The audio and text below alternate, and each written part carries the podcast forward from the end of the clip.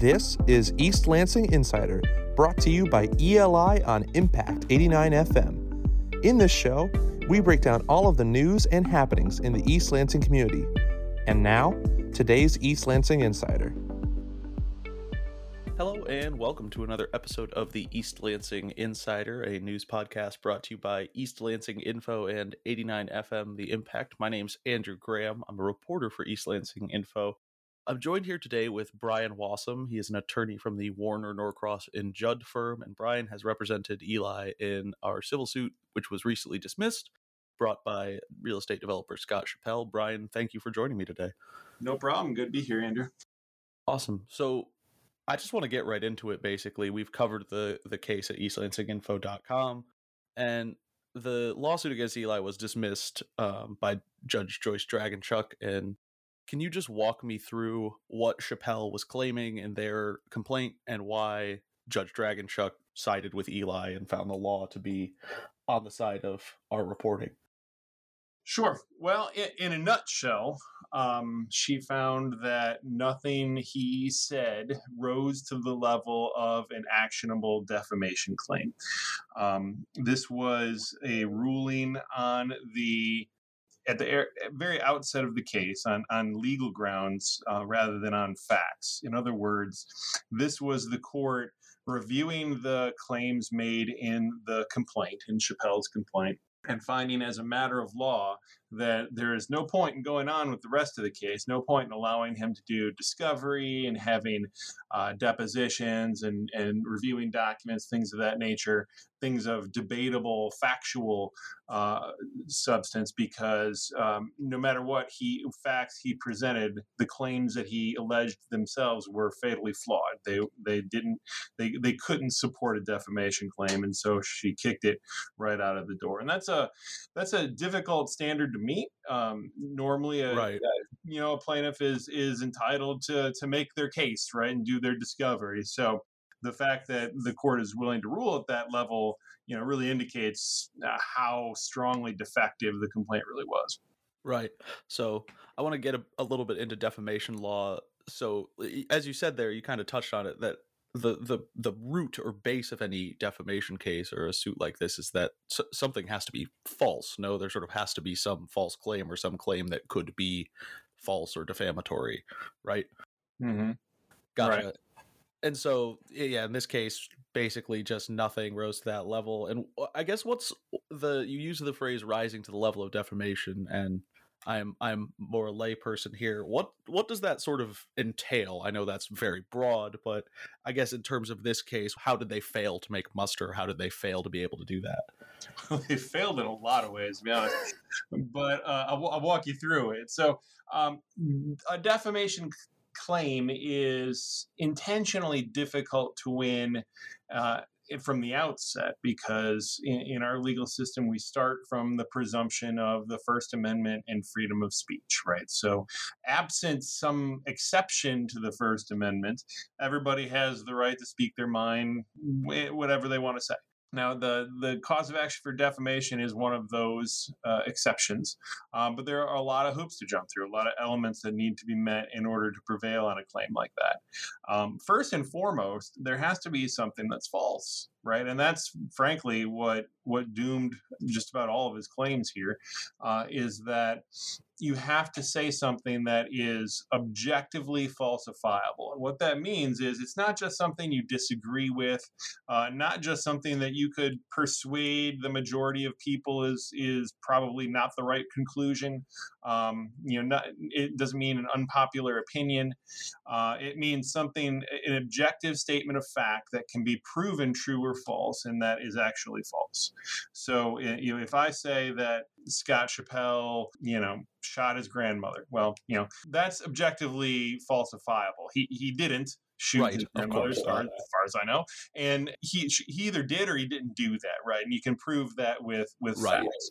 If I say Scott Chappelle is a jerk, well, you know, you can argue up and down that he doesn't deserve that label.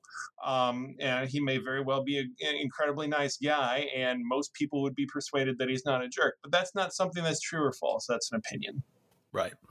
And so in this case, it, it seems to me and I, I didn't specifically do the reporting that was questioned in this suit, but uh, just from my reading of it, it seems like the only real things that might have even had a chance of being debated as fact was whether the properties in question that Chappelle had foreclosed were blighted.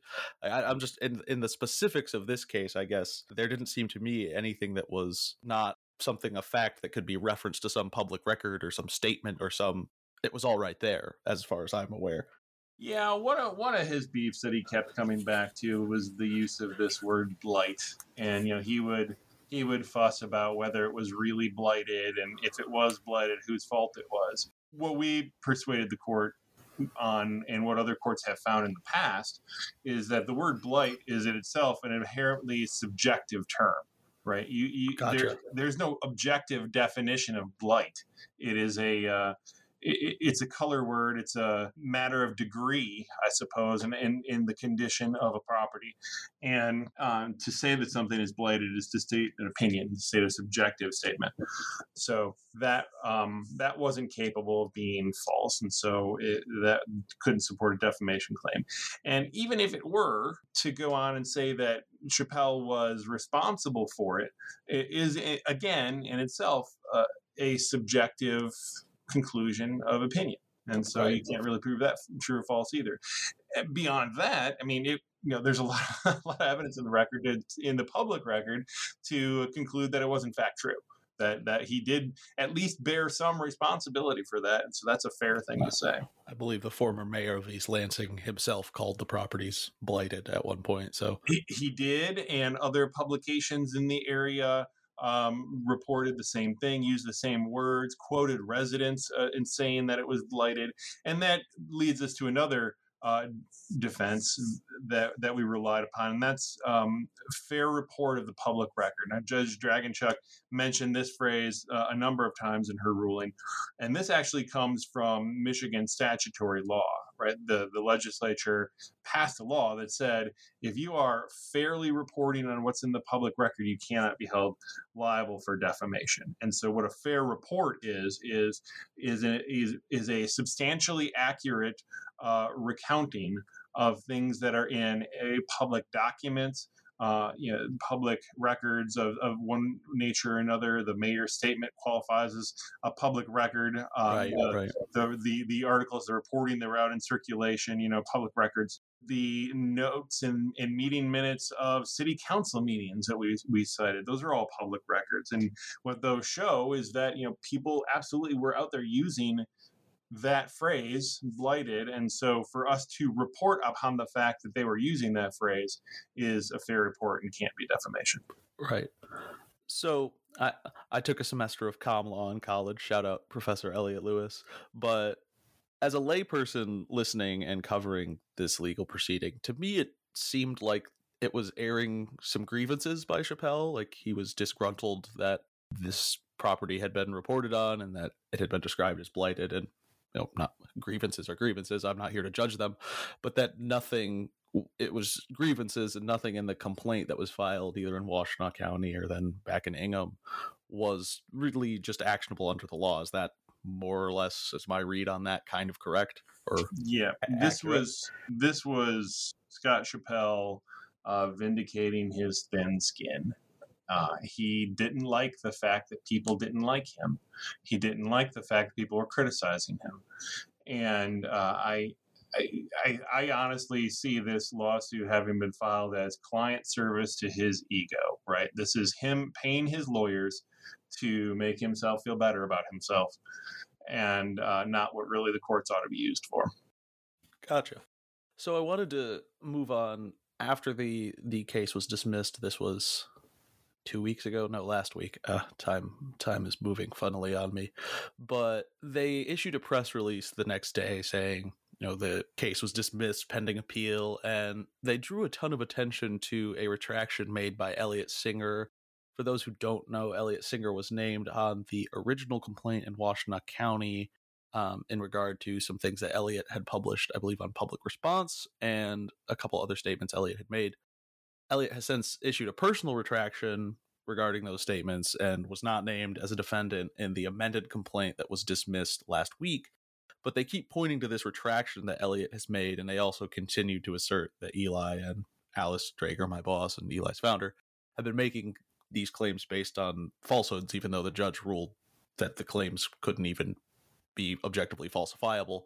I guess what's your just general view on that release, or what did you take that to sort of mean, other than we lost and we might appeal?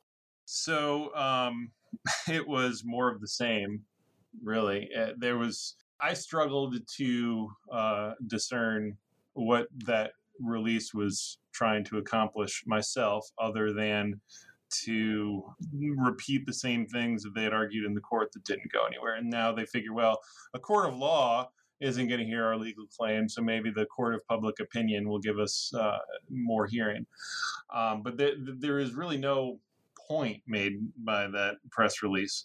Uh, the fact that that Elliot Singer issued that retraction honestly just indicates that you know they they were able to pressure Elliot Singer uh, to cry uncle, and that he didn't want to pay to defend a lawsuit. His statements are his statements; uh, they aren't our statements.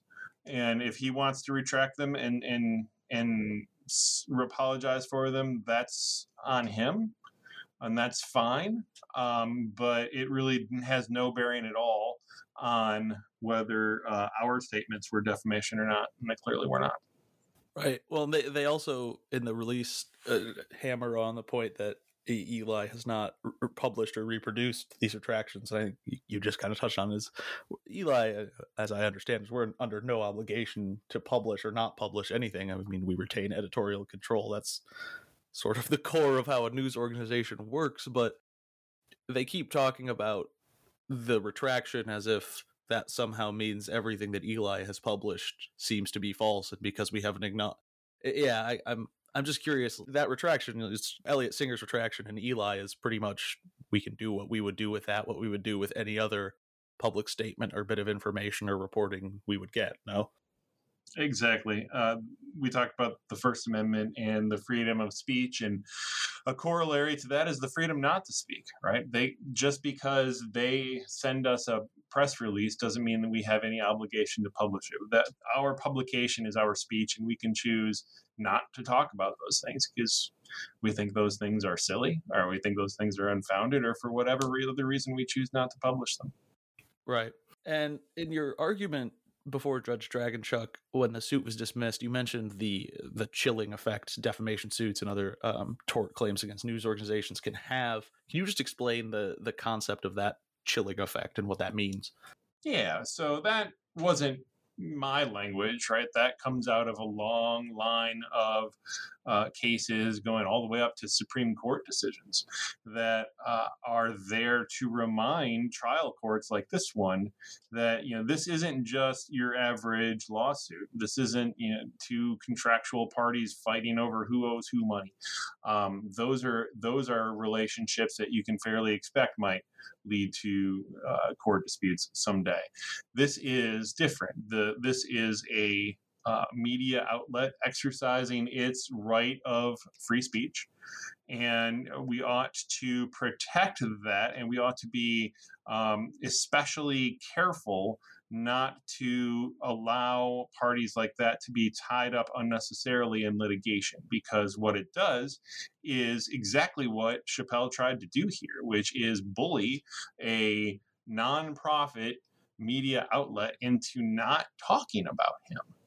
And that is unfortunately a very powerful threat. Uh, groups like Eli that are nonprofit that rely on on uh, viewer and listener and reader donations you know they they don't have a lot of money to spend on legal fees and they, no, they no money to spend on legal fees. no money right right sure. And, and you know that's that's obviously something that you know you and we worked out uh, on our own how to right. handle that and why I'm happy to be able to do things like that for you because not a lot of bigger firms can right? I mean it's it's it's an expensive process to go through litigation and and you know it's it's it's fair for lawyers to get paid but then you know where's the money to pay them in a lot of these instances you know when i was when i was a baby lawyer and i just got out of law school uh, i had amazing opportunities to do really um, frequent and uh, involved and complex litigation for the Detroit Free Press because that was the client that we represented at the time. But that was in uh, the year 2000 when people still bought newspapers. And so newspapers had extra money to spend on litigation. They could go out and they could vindicate their First Amendment liberties. They could uh, they could challenge uh, court closures and gag orders. They could defend themselves and make great legal precedent when they were sued for defamation. Uh, and that was that was a lot of fun as a lawyer, and that was a great learning experience. Nowadays, um, we don't have that opportunity. Nobody buys newspapers. The, the, the media doesn't have the, the money that it used to. And so we have to scrap and, and scrape and, and do, you know, go through enormous lengths to, uh, to, to even fund the most basic of, of legal defenses. And that's a real shame uh, because people like Scott Chappelle know that and they know that they can take advantage of that by just threatening and just bringing a lawsuit and forcing these uh, organizations to spend money that they don't have to defend liberties that they shouldn't have to fight about because it ought to be obvious that reporting like this is protected by, by the First Amendment. Right. So you, it, we live in a much different world that way. You perfectly bled into my next question, which I uh, I'll preface it. Um, anti-SLAPP legislation which we're about to discuss briefly is slap with two p's slapp is strategic lawsuit against partic- public participation which i think as brian would argue the chappelle suit against eli would fit the definition of. What an anti-SLAPP statute or legislation does and there are a number of states that have them on the books now michigan does not is it gives you another I, I guess eh, you can correct me if I'm wrong here, Brian. There's sort of it gives you another sort of legal button to hit when somebody files a defamation suit or some suit, like a large entity against uh, uh, protesters or something, to say, "Hey, this lawsuit's bogus and trying to just get us tied up in court so we can't use our free speech." The judge can then just toss it on those grounds without even having to examine the particulars of the case if it's that obvious. Michigan obviously does not have one, so that opportunity was not afforded to us here. What's your take on Michigan potentially adopting an anti SLAPP statute? Excuse me. I don't know that there's anything in the legislature now, but that's something that we at Eli have been thinking about frequently ourselves from time to time. And is that something that maybe would have been used to our advantage if it existed in this case? Yes, it would have been useful and you know the specific details of the anti-SLAPP statutes vary by jurisdiction right because they exist right. um, separately in each jurisdiction but in, in, general what it does is provide for a procedural mechanism to do exactly what we did here honestly which is to provide uh, earlier uh, procedural review of uh, a lawsuit like this one um, so as we showed here, there there are still you know we still have the option to bring a, a, a summary disposition lawsuit, which is what or a motion rather, which is what we did. Um, but an anti-SLAPP statute would make that easier. It would make it more routine, and it would also um, create more consequences. Typically, in an anti-SLAPP situation, if you lose that motion, if the, the, the plaintiff who brings the lawsuit loses that motion and has their uh, lawsuit dismissed out of the gate under that statute, there's usually an opportunity for uh, the defendant to recover their legal fees. Right. And then lastly, this one is sort of a little broader, but Eli has gone, who've been working b- before this Chappelle suit uh, around six and a half or seven years without facing a defamation suit. You mentioned you've worked with, uh, when you were a baby lawyer back when I was two years old, that you uh, worked with the Detroit Free Press. I guess, is it how common are defamation suits, and is it surprising or sort of expected that Eli went six, seven years without facing one, especially given that we do we do a fair bit of harder hitting reporting? Yeah, for an investigative journalistic uh, endeavor like yourselves, um, that's pretty good run.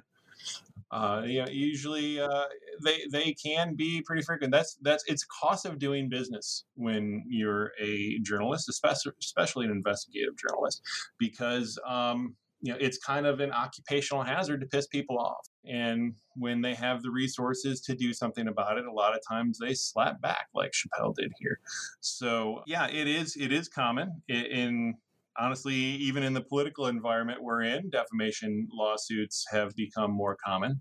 Uh, not any, not any better necessarily, not any more uh, legally meritorious, but certainly more common procedurally. Um, so yes, that these these things do happen, and they are the types of things that a media organization needs to be prepared to defend themselves against.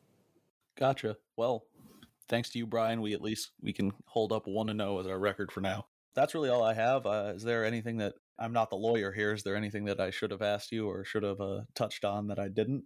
Not necessarily. There's, um, I mean, there are obviously other defenses that we uh, relied upon. Uh, for example, you know, there a lot of Chappelle's arguments were based not on what Eli actually said, right? Most of the the statements at issue, Chappelle never actually argued that they were false.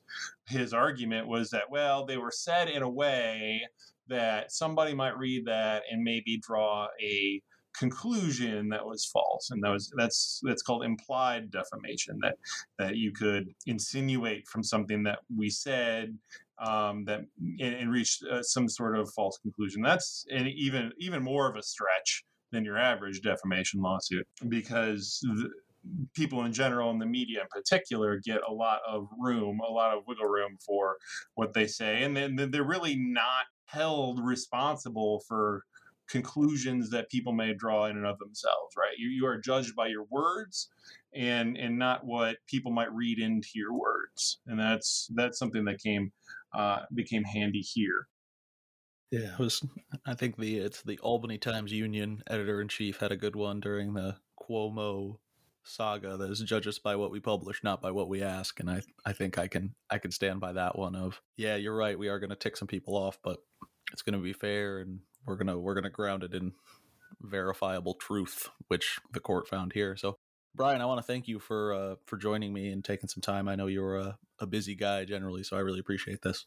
Yeah, absolutely. And you know, Eli really, uh, really should be commended here because, as I said, it's very common to to beat up on news organizations, and it's common to see what you know Mr. Singer did here, which is to just throw up your hands and make the retraction that was demanded of you and you know i'm i'm not here to to, to judge or assess why he did that um, but i'm glad to see that eli did not and that they found a way to stand up for themselves and, and really make what i think will be a helpful precedent going forward for other news organizations awesome thank you very much brian thank you for joining me absolutely take care Thank you again to Brian for joining the show. And now to finish, I'll go through some recent local news.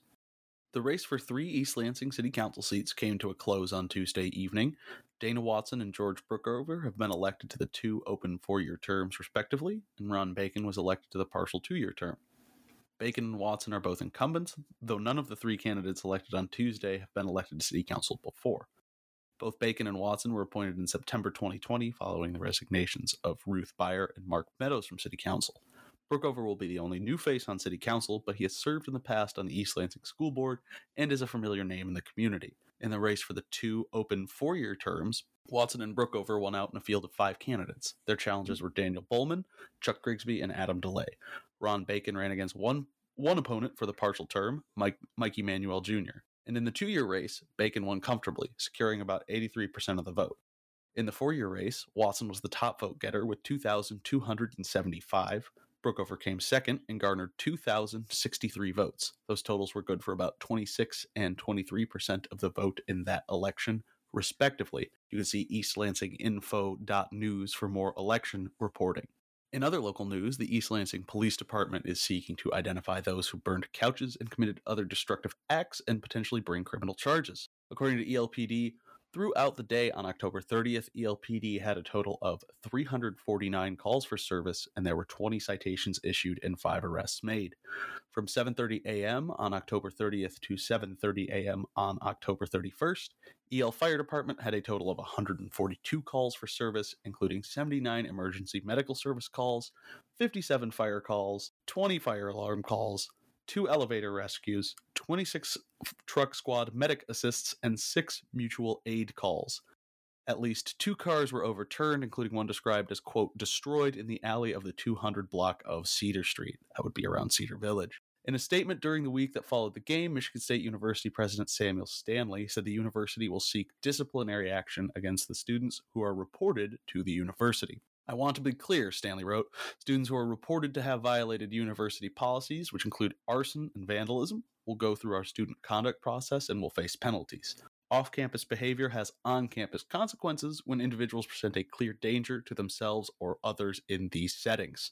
East Lansing Mayor Jessy Gregg, whose tweet about the, her police ride along on that day and evening was picked up by the Daily Mail in England, wrote on Facebook that, quote, It's tempting to write off the arson and the vandalism as high spirits, but last night I witnessed a kerosene soaked couch on fire two feet away from a line of parked cars, and another fully engaged fire directly under a power line, with flames high enough that there was concern for the integrity of the wires.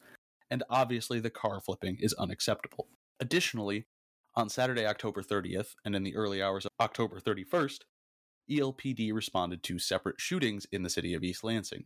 The first, which officers responded to around 8 p.m. on October 30th, took place on Halter Lane in the Falcon Point apartment complex. Two people were found dead on the scene, apparently killed from gunshot wounds in what's been reported so far as a murder suicide.